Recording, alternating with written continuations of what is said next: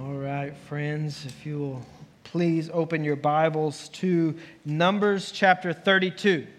Numbers chapter 32 is where we are at this morning as we're tracking along in our reading guide, as we're moving through the Bible, seeing God's story of redemption unfold and of his revealing of himself to make himself known uh, in the hearts of man and among the nations. Last week, I believe Brother Joe led you through what is a tremendous story in Numbers chapter 21 uh, of the Lord sending judgment into the camp in the form of snakes, but then also providing a place for them to look, a, a source of salvation by looking to the serpent fixed on a staff. And now we ourselves look firmly to the cross of Christ and there find salvation ourselves.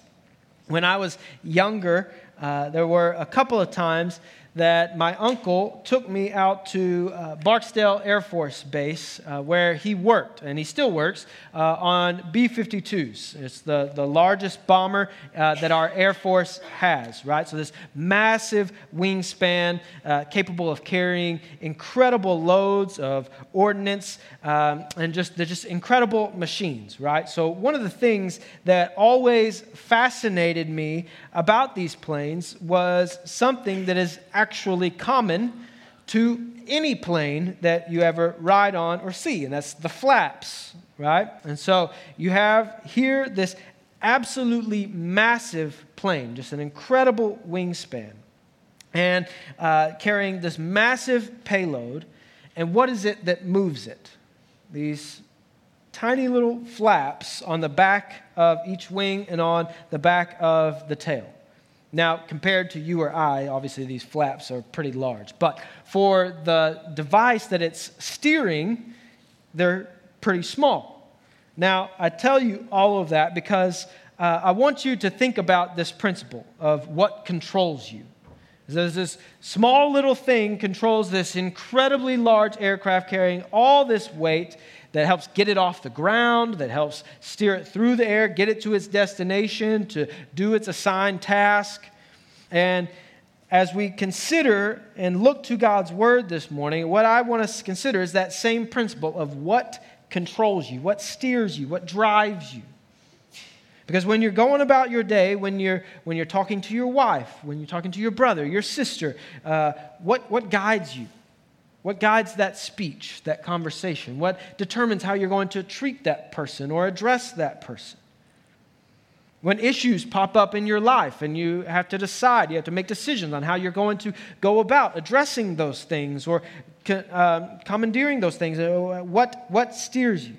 When you're talking to the guy or the gal at the grocery store, what guides that conversation? What guides how you view that person? When you have a decision to make about uh, when, you're, when you're dreaming about what's next in life, what shapes, what moves, what steers that decision. I want each of us to be challenged this morning to set God's word, his ways, and his spirit as the intentional standard that drives our lives. This morning, as we're looking at uh, what is, to me, one of the more intriguing and fascinating stories in the book of Numbers. We're going to be challenged in just that way. Now, as many of you know, Numbers is a pretty unique book. It has large sections that seem to drag on because they're filled with just that numbers, right?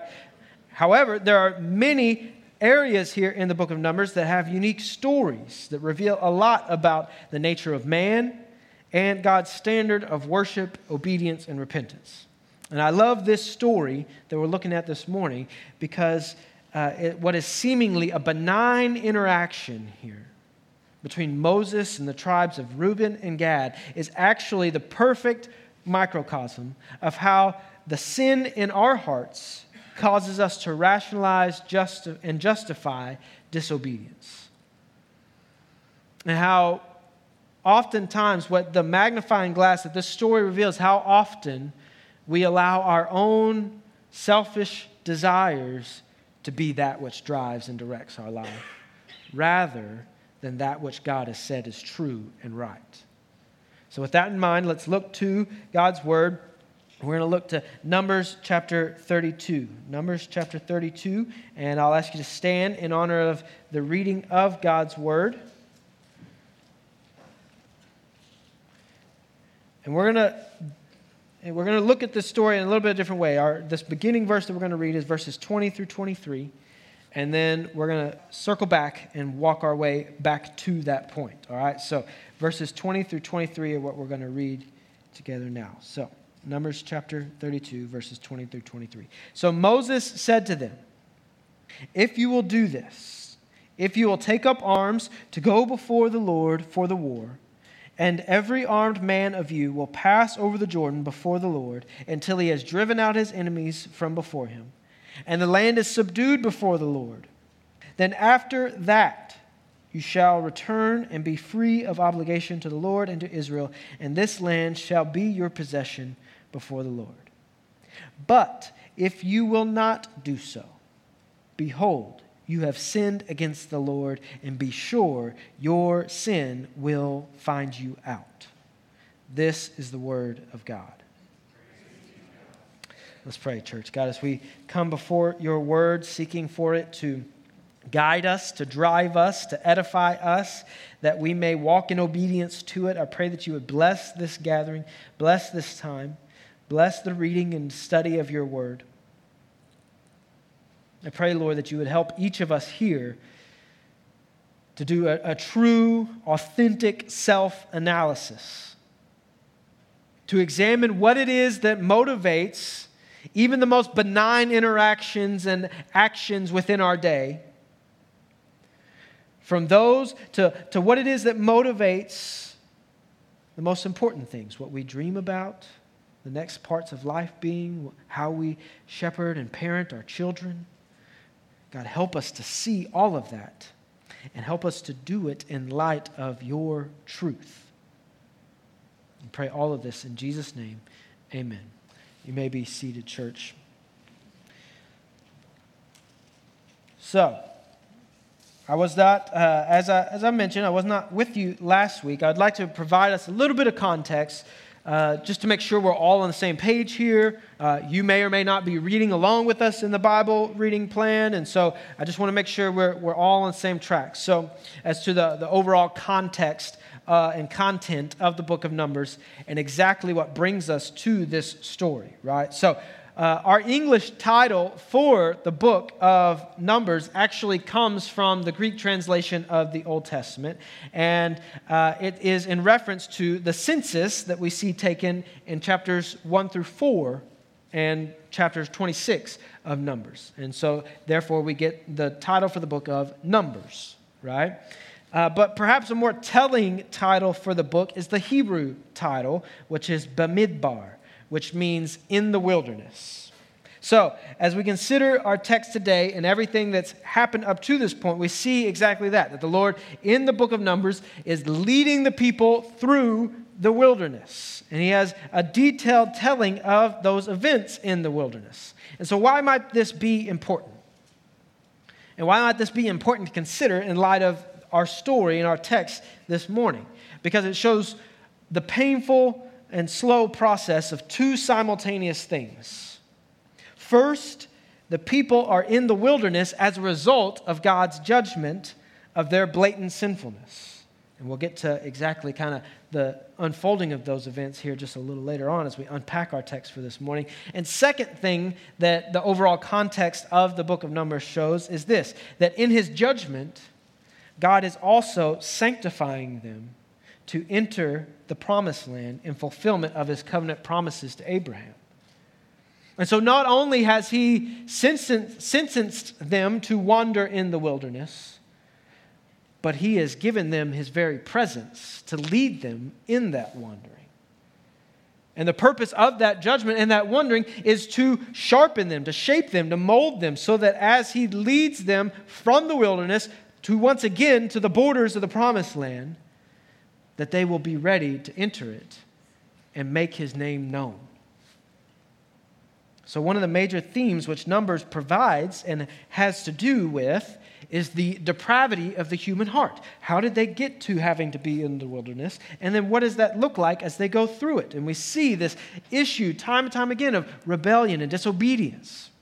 And that what brings me to the first point there on your outline. Hopefully you grabbed one this morning. And that is that our hearts find content in self fulfillment. Our hearts find content in self fulfillment which means that our hearts feel safe, they feel at home, they feel at ease, they feel satisfied when we are fulfilling whatever selfish desires we can conjure. And this is what is natural to us. So that is why our hearts feel so comfortable in doing that. Meaning that we don't even have to think about it. And this is what motivates, this is what drives, this is what determines our days. How am I going to fulfill the desires of this heart right here? Without thinking about it, without even determining it, that is what motivates us. Which is why we must, as believers, as those who submit to the authority of God and, and the work of Christ on the cross, must be consistently aware of this reality. We must be cautious with contentment and grow uncomfortable with being comfortable.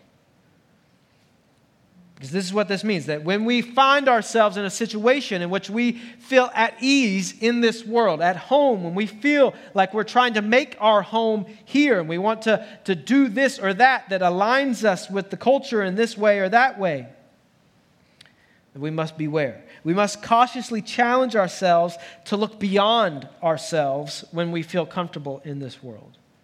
Because when we find ourselves all too content with the choices that we are making, when we find ourselves all too content with the life that we are imagining, we're setting ourselves up for failure. The number one telltale sign that we are content with self fulfillment is when all of our plans and actions and thoughts are focused squarely on what makes us feel happy. Consider that for a moment. All of those I listed uh, earlier in, in my introduction, just several interactions, several areas of life in which we have relationships, parenting, uh, brothers and sisters, uh, grandparents, uncles, aunts, or, or just even just our, our conversations at the grocery store, or what I'm going to do this day or that day, or how I'm going to treat this person or that person based off what they've done to me. What drives those interactions? folks, what steers how you go about your day. What will bring us joy, what will bring us happiness, what will bring us fulfillment. When this happens, you can be sure that you are walking down a path that you are forging of your own desire rather than the well lit path of God's truth. I was talking to a young person just the other day, all about the, the plans that they were making, the thoughts that they had, the things that they wanted to do. And, uh, you know, I, I, can't wait to do this or that. I, I can't wait till I get to this stage or that stage of life. And I had to stop and say, now, wait a minute, I'm hearing a lot of I, me, and my. Have you considered whether or not this is the Lord's will? Because here's the scary thing we, He will allow us to walk that path of self fulfillment. And our prayer and our hope is that He will use that for the purpose of humbling ourselves, like the prodigal son, and drawing us back to Himself. This is too often the path that we see ourselves taking when we consider the things going on in our lives. The first place that we defer to is our own heart and our own self fulfillment. And this is what brings us to this story. I want you to go back to verse 1 there of chapter 32. Because here we see the next point that I want to show us is a key contributing factor to indulging in this contentment of the flesh. And we see here in verse 1 Now the people of Reuben and the people of Gad had a very great number of livestock so this is, again, we started in verses 20 through 23, right? So this is kind of Moses addressed to Reuben and Gad. And now we're seeing, okay, how did we get to what Moses was saying there? Now, the people of Reuben and the people of Gad had a very great number of livestock, and they saw the land of Jazer and the land of Gilead. And behold, the place, uh, the place was a place for livestock. So the people of Gad and the people of Reuben came, to Mo- came and said to Moses and to Eleazar the priest, so Aaron has passed away at this point, if you're tracking along, and now Eleazar has been elevated to priest, and to the chiefs of the congregation Ataroth, Dibon, Jazer, Nimrah, Heshbon, Elealeh, Sebam, Nebo, and Beon.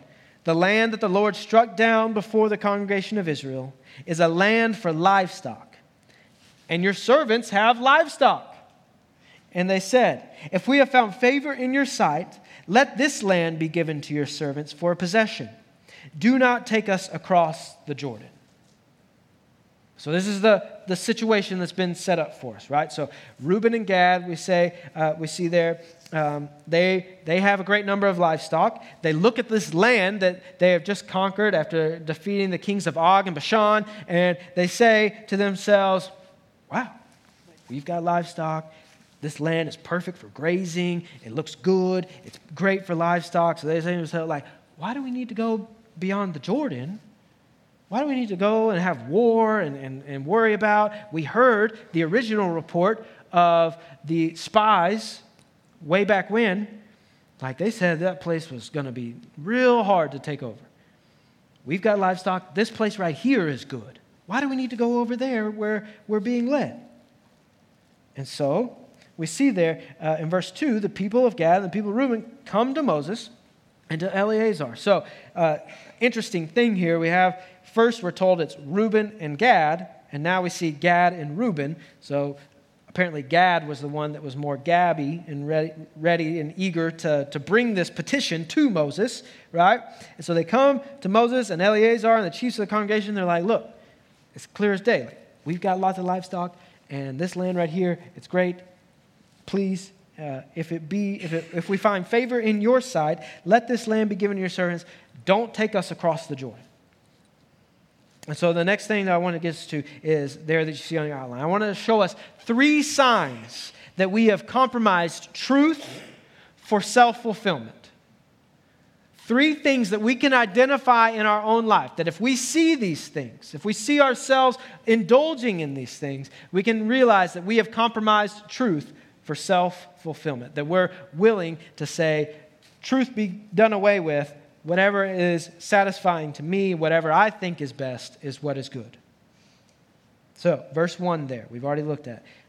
The uh, people of Reuben, people of Gad, very great number of livestock. They saw the land of Jazer, the land of Gilead. Behold, the place was a place for livestock. So here we see these tribes, they conspire to remain in the land that the Lord was leading them out of and to not take the promised land which the Lord has specifically covenanted with Abraham as the place where he will set his people and fulfill his covenant.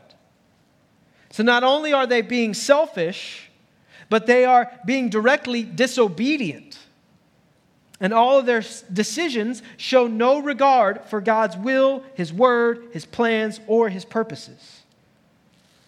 And so the first thing, the first sign of compromise in our lives that I want to point out to us here is that is, is we have compromised truth for self fulfillment when we value selfish gain over obedience. When the truth is clearly laid out for us, but we are willing to ignore that for the sake of fulfilling our own selfish desires, we can be sure that we have compromised truth for self fulfillment. And this is a, a dead giveaway, pun intended, that we are simply seeking to justify our own actions rather than submitting to what the Lord has revealed to be true and right and good. When all we can think about and focus on is what benefit we will reap, we are going astray. Because the adverse is what? That we weigh every decision based off of the truth of God's word. And that is not what comes easy. That is what, not what comes natural. But not only that we base every decision based off the truth of God's word, but we do it especially when it comes to sacrificing self gain. That's the call of God's people. That's the call of the gospel. And that's the call of the church. Sacrifice that which would build your own earthly kingdom for that which glorifies God and establishes his kingdom on earth as it is in heaven. And this is what the children of Israel the tribes have been called to do. They've been led through the wilderness, had their every need provided for. God's very presence in a pillar of cloud, a pillar of fire. Not only that, but as we see earlier on in Numbers, he tells them exactly how to camp around the tabernacle so that his presence will be in their very midst, literally and spiritually. And here they are. As God is saying that he is doing this for the purpose of fulfilling his covenant with their father Abraham they said, Don't take us beyond the Jordan. We're good right here. Like, y'all go on, fight that battle, but what we have here is all we need. And so we continue. Look again there, verse 3.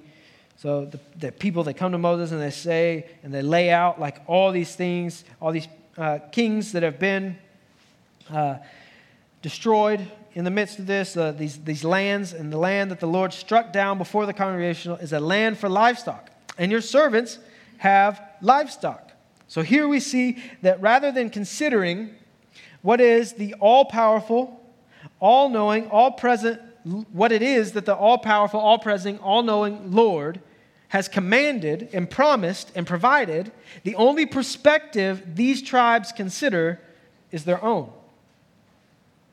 So, again, try to wrap your mind around this. The only way that they have gotten to this point the only way that their livestock has survived to this point, the only way that they have survived to this point, is because God has provided their escape out of Egypt. He's provided water for their thirst, bread for their hunger, atonement for their sin, His very presence leading them and dwelling in their midst. Yet they don't consider maybe what, what He has for us over there might be even greater and better than what we can see right here. And, you know, we'll, we'll laugh and we'll mock sometimes because we'll, we'll talk about the children of Israel, the nation, and all these silly decisions and these things that they do. Like, how did they not see it? And then we'll, we'll go ahead and in our own lives, we'll do the same thing. Is that we'll, we'll, set, we'll settle for what satisfies us here rather than realizing that what He might have for us down the road might be far greater and better should we submit to His will and walk according to His ways. And that brings us to the next thing signs that we have compromised truth for self fulfillment. The first one was we value selfish gain over obedience. The second one is that we place too much stock in our own perspective. We value our own perspective over the perspective of an all sovereign, all knowing, provident God. And this one, as I said, is all too easy. It's all too easy for us to rely on prudence over providence.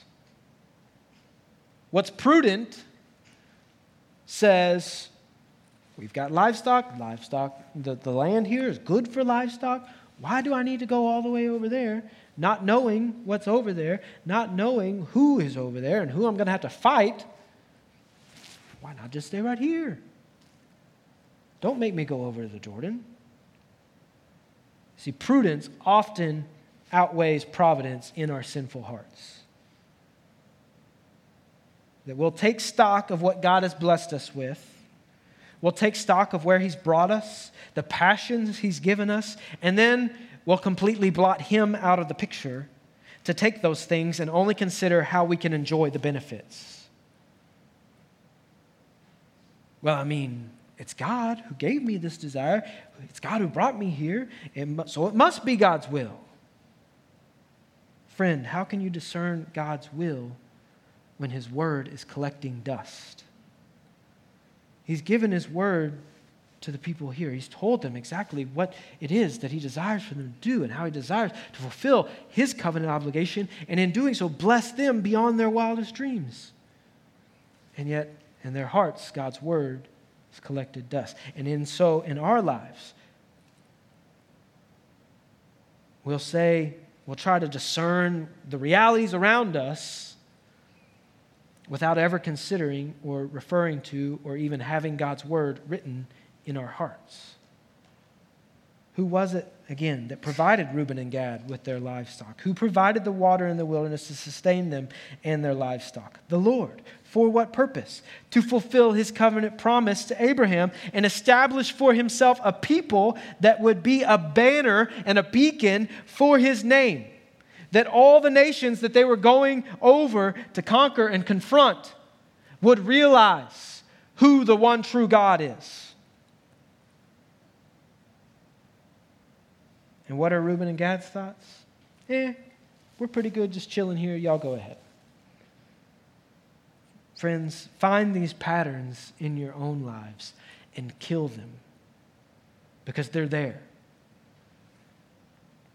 What this story does is simply reveal some realities that have existed in our hearts from the fall.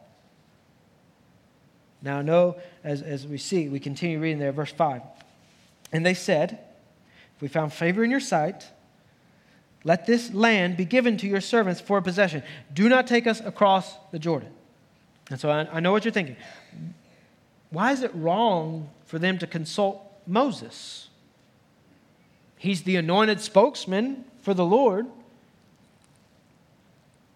Outside of when the Lord addresses the nation as a whole from Mount Sinai, every word that comes from the Lord comes through Moses. So What's the, what's the big idea? Why wouldn't they consult Moses? Well, the issue is not in them going to Moses, but it's in their petition to Moses. Whose will are they petitioning to as they bring this petition to Moses? Notice how glaringly absent the Lord is from their request. Their, express, their request expresses no desire to seek out God's will, no desire to know if this breaks their covenant obligations, no desire to know if this brings them into sinfulness against God, no reference back to the last group that came and said we shouldn't go beyond the Jordan. Their only concern is Moses, do you approve? Like, if it be your will, do not take us across the Jordan. It brings me to the third thing there, uh, third sign compromise truth for self fulfillment, and that is that the fear of man is greater than the fear of the Lord in our hearts. When the fear of man is greater than the fear of the Lord in our hearts, we can be sure that we're compromising truth for self fulfillment in our lives. And this is a dangerous one because this one will cause us to compromise truth in the name of all sorts of things. This one will cause us to twist and contort truth. It'll cause us to, to compromise truth in the name of love and tolerance and acceptance and being seeker friendly. It'll cause us to compromise truth in the name of wanting to preserve a relationship with a loved one, a brother, a sister. It'll cause us to overlook sin in the life of one another and to allow that sin to fester. It'll, it'll cause us to allow a brother or sister to stumble for the sake of us feeling better, of having not hurt their feelings.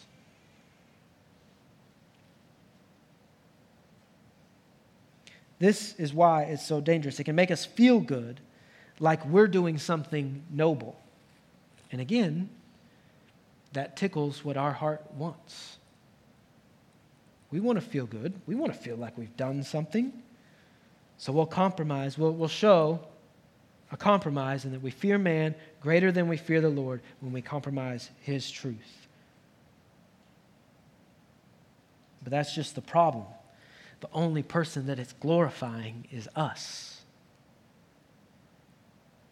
So, as Moses rebukes them, he appeals to their covenant responsibilities. So that's where we pick up. Verse 6 is where we pick up in Moses' response, which you can imagine is lengthy given the circumstances.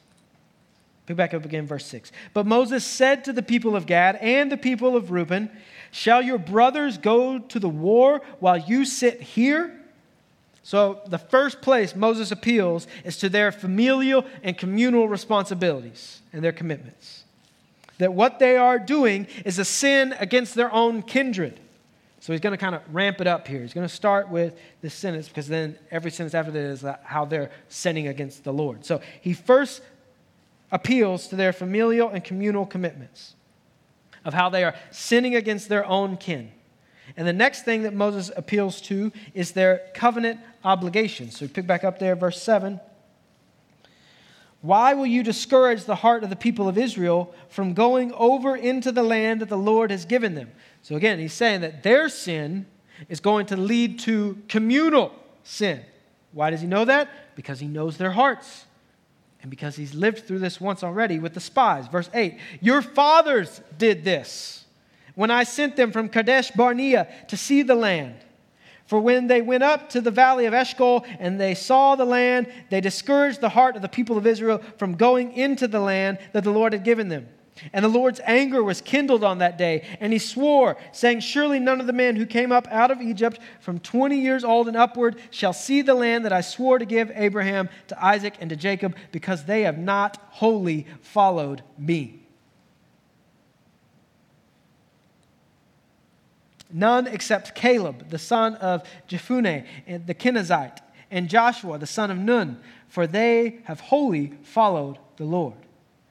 And the Lord's anger was kindled against Israel, and he made them wander in the wilderness 40 years until all the generation that had done evil in the sight of the Lord was gone.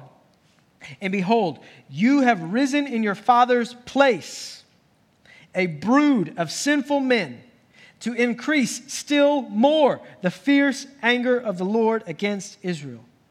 For if you turn away from following him, he will again abandon them in the wilderness, and you will destroy all this people.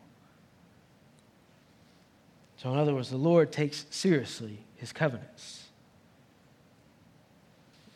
What's funny here is that this would not have been a story that Moses would have needed to repeat right? You would think that the people would have it a pretty clear understanding. Why is it again we're having to wander around here in the wilderness? Didn't the Lord bring us out of Egypt? Oh, yeah. Our fathers were sinful, unfaithful, and didn't obey God's covenant that He had just set with them. Even though He had proven Himself faithful up until that point and brought them to that point. So, this is not a story that, that would not have been well understood. But Moses makes sure to recount this story. And not only recount this story, but recount this story in a way in which he points out how they are following in those exact sinful footsteps.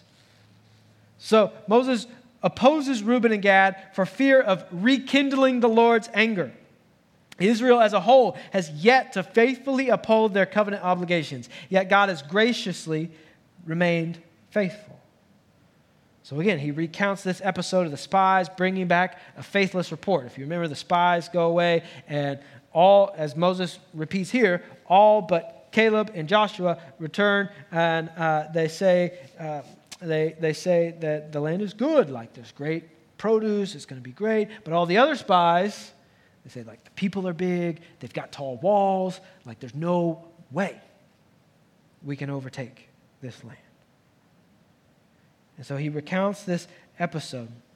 And why is this important? Because this is the very disobedience that brought them wandering in the wilderness to begin with. And so, this incident with the spies takes place back in, in chapter 13. And if you'll remember, in that incident, Moses intercedes on behalf of the people. Now, he comes before God pleading God's grace. But why is God so angry with their sin at this, at this moment, at, in the moment of chapter 13? And why is Moses so fearful of their supposed disobedience right here? Obviously, it's because of the disobedience, right? But also because God will not allow his name to be profaned among the nations. The point here is that they're getting ready to take the promised land. So if they if God allows them in the incident with the spies to take the promised land, while over half the nation is fearful, unfaithful, and more afraid of man than they are of God, then what testimony of the Lord is that producing? What banner are they raising of God's glory? They're not. And the same here. Moses wants them to realize, like, look, if you do this, you're abandoning all of us to be abandoned by the Lord. And that brought me to this statement that I want to make right here to live a testimony of partial obedience among the nations is to defame God's name, not proclaim it.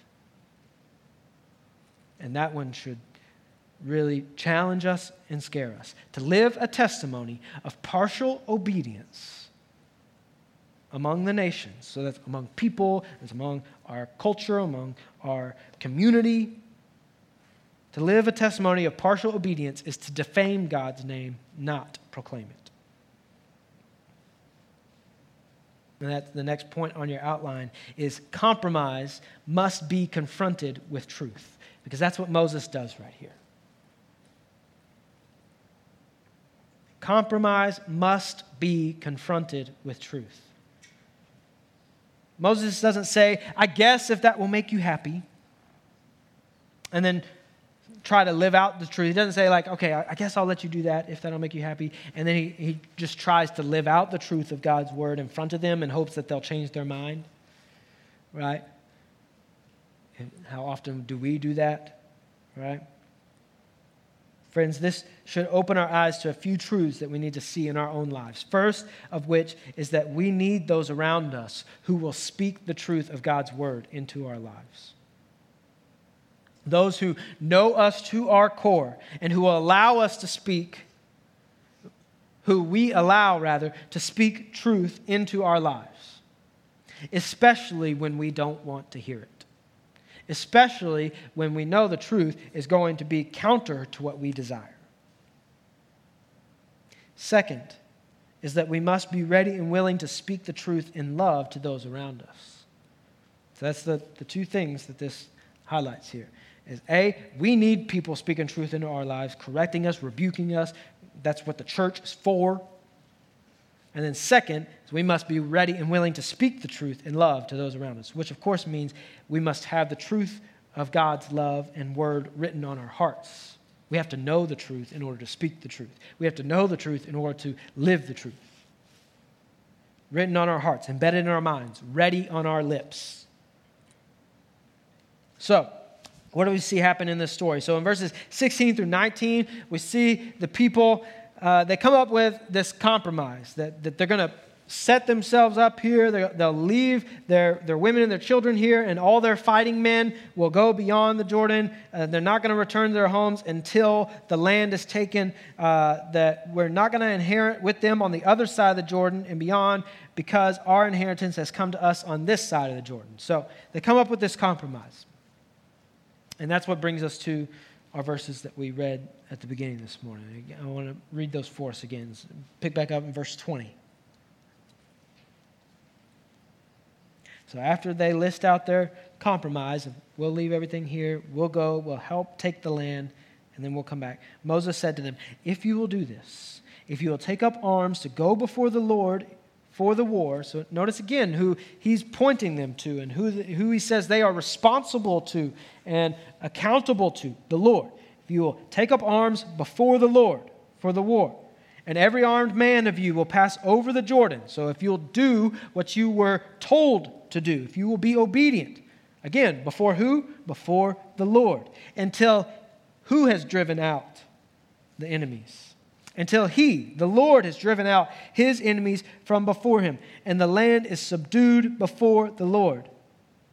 Then after that, you shall return and be free of obligation. Why? Because you fulfilled your covenant duties. You shall be free of obligation to the Lord and to Israel, and this land shall be your possession before the Lord. So he says, in other words, if you will be obedient to what you were originally called to do, then the Lord will give you this land, but you won't have the guilt of sin over your head. So, in other words, if you had walked in obedience all along and not desired to stay here without going forward and fulfilling covenant obligation, the Lord would have given you this already. He would have blessed you to go come back here. Be sure, uh, but verse 23, but if you will not do so. So, in other words, if you want to fulfill your desires, stay here now. Behold, you have sinned against the Lord and be sure your sin will find you out.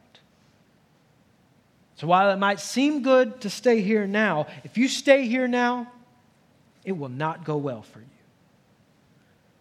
But if you walk forward in the obedience to what the Lord has declared for us as a people, He'll bless you to come back here and build your homes here and, and have your livestock graze here. In Romans I'll ask you to go ahead and turn to Romans chapter 8. In Romans, as Paul is untangling the mystery of the law and grace and making clear what Christ has done in fulfilling the requirements of the law for us, he also addresses what that means for Christian living. Like, how do we live in light of that fact? How do we walk, therefore, in obedience? What does obedience look like? is what Paul addresses here. Romans 8. And he starts this part of the letter in continuation with what he's been talking about as being released from the law uh, and how uh, the law was weakened because of sin in the flesh. And we say, he says here in verse 8, chapter 8, rather, uh, verse 1, there is therefore now no condemnation for those who are in Christ Jesus. Why? For the law of the Spirit of life has set you free in Christ Jesus from the law of sin and death. So jump down there to verse 5. For those who live according to the flesh, so that is, who fulfill the desires of their own heart, who walk according to their ways, walk according to the ways of this world, walk in the sinfulness that we are born into, those who live according to the flesh set their minds on things of the flesh. Well, that sounds familiar, right? Like, so those who live according to their own desires and hearts, that is what their minds are set on. How can I fulfill me? How can I be the king of my own kingdom? How can I satisfy myself today? But those who live according to the Spirit set their minds on things of the Spirit. For to set the mind on the flesh is death, but to set the mind on the Spirit of the Spirit is life and peace. For the mind that is set on the flesh is hostile to God, for it does not submit to God's law. Indeed, it cannot. Those who are in the flesh cannot please God. So, in other words, you can find temporary contentment in the flesh. You can find temporary contentment in pursuing, pursuing the desires of your heart. But the reality that the gospel presents, the truth that the gospel presents, is that all of us have that sinful, fleshly heart and have set our minds on fulfilling our own desires and have set ourselves against God, and we can't even obey God's law or submit to it or follow according to it. And yet, God sent his Son and Christ and the payment that he paid on the cross has fulfilled our obligation to the law, our legal obligation, which means that we now no longer have the same heart, we no longer have the same mind, we no longer walk the same. So we no longer set our minds on fulfilling our desires, but rather we are intentionally driven every day by how can I glorify Christ? How can I walk according to the Spirit? Each and every decision is put through the filter of this biblical worldview of life in the Spirit. So it's no longer, I'm going to try to work this out on my own, figure this out, but God, I need you to help me with this decision. For I can't rely on my own wisdom and discernment. How are you working out your glory in this decision through me? The final point there on your outline true content is found in Christ. When we find content in knowing Christ and Him crucified, we realize that there truly is nothing else in this world that can nor will satisfy. That as much as we seek content by fulfilling our own desires, we somehow never find it. But when we are content in the complete work of Christ on the cross, we have all that we need. It also leads us away from a life dead in the flesh, full of self fulfillment, into a new life in the spirit, full of self sacrifice. When we walk in that newness of life, setting our minds on the things of the Spirit, then we realize that by our obedience to God and submission to His ways, we gain abundantly more than we could have selfishly desired. We no longer selfishly look at life from our own perspective, but rather through the lens of God's glory. Finally, our thoughts are no longer driven by how we might please man and abide by his standards, but rather we are so overcome by our sin in light of God's abundant grace that we set out by killing sin and glorify him in all that we say and do. If you look there to verse 32 of what Paul says here in Romans chapter 8, you see this thought continued because he, he takes this conversation and he continues it by saying that we are heirs with Christ, debtors no longer to the flesh to live according to the flesh. And then he talks about how we might still experience sufferings in this present life, but there is a future glory. And he says the sufferings of this present time are not worth comparing. So while we may not feel contentment wholly in this life, that we find our content in what is eternal, everlasting, set before us. Because if we find contentment in what is temporary, which is this world, how disappointed will we be at the end? So he goes on to say in verse 32, first he, he poses these questions What then shall we say to these things? If God is for us, who can be against us? Verse 32 He who did not spare his own son, but gave him up for us all, how will he not also with him graciously give us all things? So we can find and seek temporary contentment in this life, or we can find abundant, everlasting contentment in Christ. So don't be so hungry for more that you settle for less.